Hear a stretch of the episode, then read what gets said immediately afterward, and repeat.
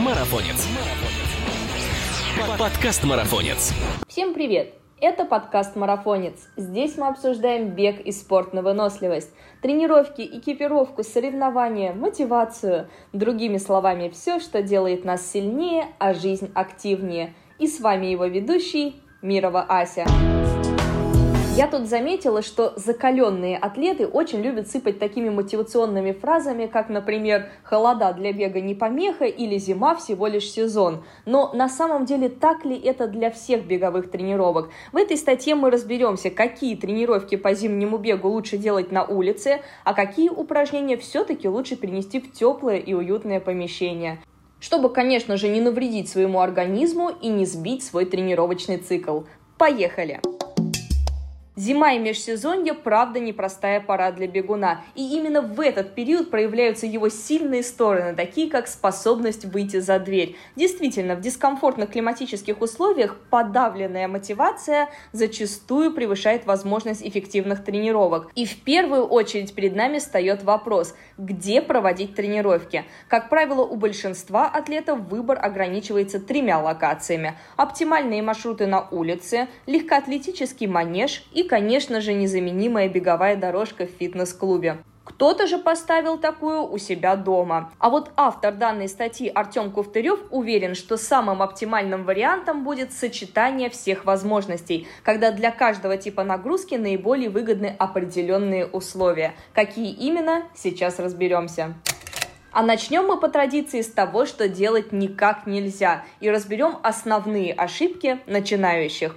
Очень важно выходить в зимние уличные тренировки уже размятым и немного разогретым, но не вспотевшим. Достаточно еще дома выполнить суставную разминку и несколько динамических упражнений, включающих основные мышечные группы, ну, например, приседания или выпады. Основная ошибка новичков часто связана с попыткой одеваться как можно теплее. И вот спустя 10-15 минут, хорошенько пропотев, они начинают, конечно же, мерзнуть, особенно в ветреную погоду. Одеваться поэтому нужно в 2-3 тонких слоя, как бы парадоксально это ни звучало, которые дышат и отводят влагу. Укутаться, конечно, можно, но только на непродолжительных пробежках, если вы бегаете еще совсем медленно.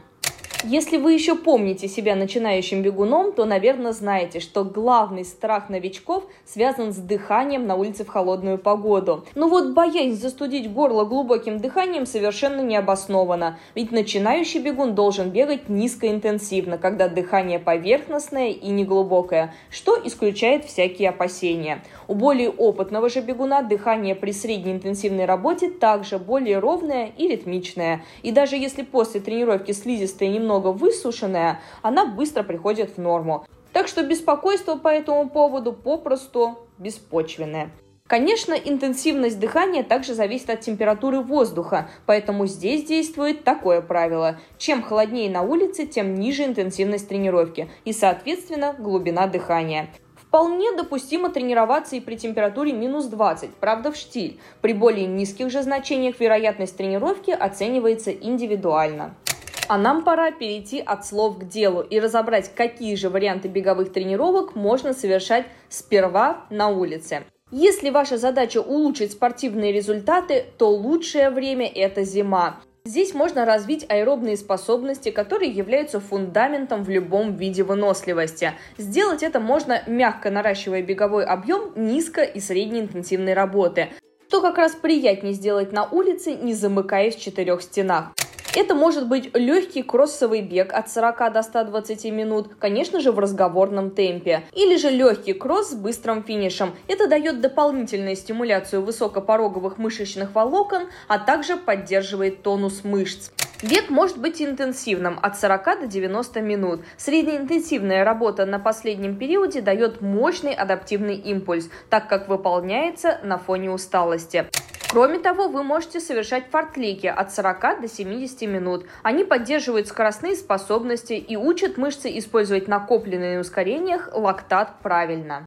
К слову, многие практикуют зимний бег по сугробам с целью развития силовой выносливости. На мой взгляд, это можно выполнять лишь как короткие интервальные отрезки, на которых сохраняется правильная техника бега и высокая мощность. противном же случае такие упражнения бессмысленны и не дают никакого эффекта, кроме, конечно же, сильного утомления и, может быть, положительных эмоций от валяния в сугробах с друзьями. Но все же закалка характера закалкой, а некоторые упражнения стоит перенести в помещение. Результаты в беге в большей степени обеспечиваются за счет развития биоэнергетики, на что и направлены все типы беговой нагрузки. Но вот однонаправленность и цикличность движений приводит к огромному накопительному стрессу, который принимают наши рабочие мышечные группы. И когда их ресурс наконец истощается, нагрузка переходит на связки и суставы, что в конечном счете и приводит к травмам. Другой фактор риска связан с биомеханикой. Неправильная техника бега или выполнения упражнений всегда ведут к травмам. Это может быть неверно распределенная нагрузка, которая тоже бьет по самым слабым местам. Поэтому лучшим дополнением кроссовых тренировок будет техническая и силовая работа, которую, конечно же, нужно выводить в отдельные занятия, либо сочетать с продолжительными пробежками. Но вот выполнять их необходимо обязательно в теплом помещении, дома или же в манеже. Это могут быть специальные беговые комплексы и прыжковые упражнения, объем которых необходимо увеличивать ближе к весне. Они развивают правильные двигательные паттерны и превышают упругость стопы. Необходима бегуну и координационная работа со специальным оборудованием и на барьерах. Она учит управлять своим телом, развивает быстроту и увеличивает диапазон движений. Занятия на растяжку и мобильность суставов также не помешают. Они развивают гибкость эластичных мышц, а также являются процедурно активным восстановлением. В категорию must-have попадают и комплексы упражнений на баланс. Они развивают стабильность суставов, что и является средством профилактики травм.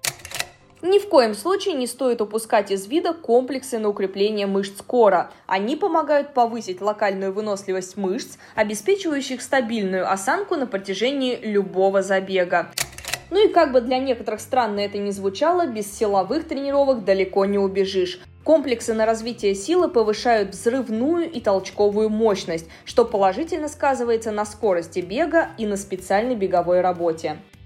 Ну а напоследок мы накинем вам пару очень эффективных тренировочных упражнений на беговой дорожке. Особенно это будет актуально для любителей трейл-раннинга и горных забегов. Как по мне, беговая дорожка – это самое крутое и уникальное место. На ней можно бегать восстановительные, делать ускорения, на ней можно смотреть фильмы и бегать в шортиках круглый год. Но трейлранеры отметят для себя, что на ней можно еще и делать ускорение в горку. Это называется бег с постоянным уклоном. Совершаются такие тренировки со средней интенсивностью. Время выполнения обычно занимает от 20 до 30 минут. При этом, если вы хотите подключить в работу побольше мышечных волокон, то уклон нужно делать не менее 5%. А вот интенсивность должна быть схожей с той, что проявляется на 10 километров или на полумарафоне. Важно отметить, что именно интенсивность, а не темп. Вы можете измерять ее с помощью пульса, либо субъективных ощущений. Хотя вовсе не обязательно бегать с постоянным темпом. Вы можете совершать длительные отрезки, но при этом уклон тоже будет увеличиваться. Он варьируется от 10 до 15%. Можно, например, выполнять 5 раз по 1000 метров, совершая между этими отрезками заслуженный отдых на 3-5 минут. Основной эффект таких тренировок заключается в гармоничном сочетании кардионагрузки и значительного силового компонента.